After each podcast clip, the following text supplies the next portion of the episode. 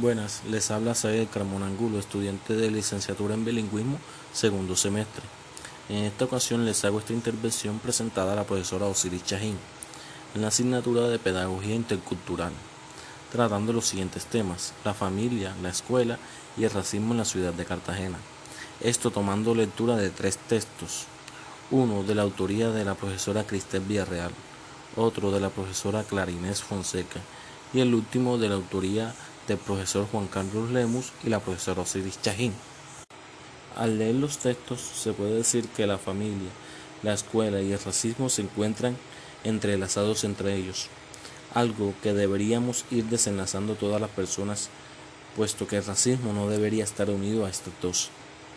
Las familias en la ciudad de Cartagena se encuentran constituidas socialmente de diferentes maneras, esto dependiendo de sus raíces y estatus económico pero encontramos una particularidad en la población de raíces afrodescendientes. Estas familias negras enfrentan el fenómeno del racismo y por ello les enseñan a sus hijos en cómo deben confrontarlo. Los autores Berger y Luckman establecen el concepto de socialización primaria. Los autores la definen como aquella que el individuo atraviesa en la niñez. Por medio de ella se convierte en miembro de una sociedad. La socialización primaria se lleva a cabo en el entorno familiar y ayuda a que los niños reconozcan los roles y aprendan y los acepten.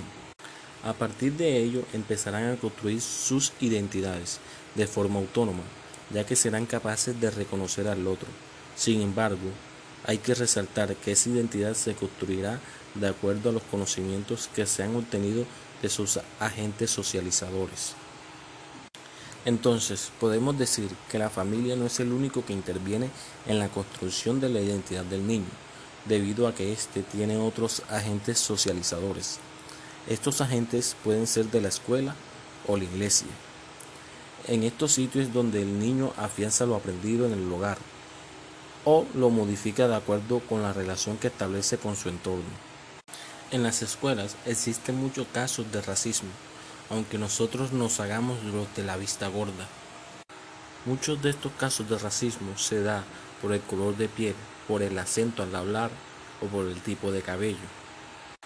Por este problema y muchos más es por lo cual existe la socialización racial, el cual es un proceso que se lleva a cabo en las familias negras.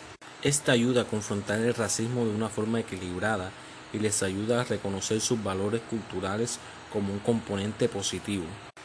La socialización racial es conceptualizada por muchos investigadores como el discurso socializador más significativo que se brinda en el interior de las familias afrodescendientes, porque prepara a los niños física y mentalmente para hacer frente a un problema que se permea en todas las esferas de la vida social. Con todo lo expuesto anteriormente, pienso que el racismo es algo que debería ir desligándose de las familias y escuelas cartageneras, comenzar a inculcar a muy temprana edad la cátedra de estudios afrocolombianos a los niños, y así ellos poder comprender las diferentes culturas que existen y tener socialización con estas, y de esta manera no les parezca raro al verlas o al tener contacto con estas. Muchas gracias.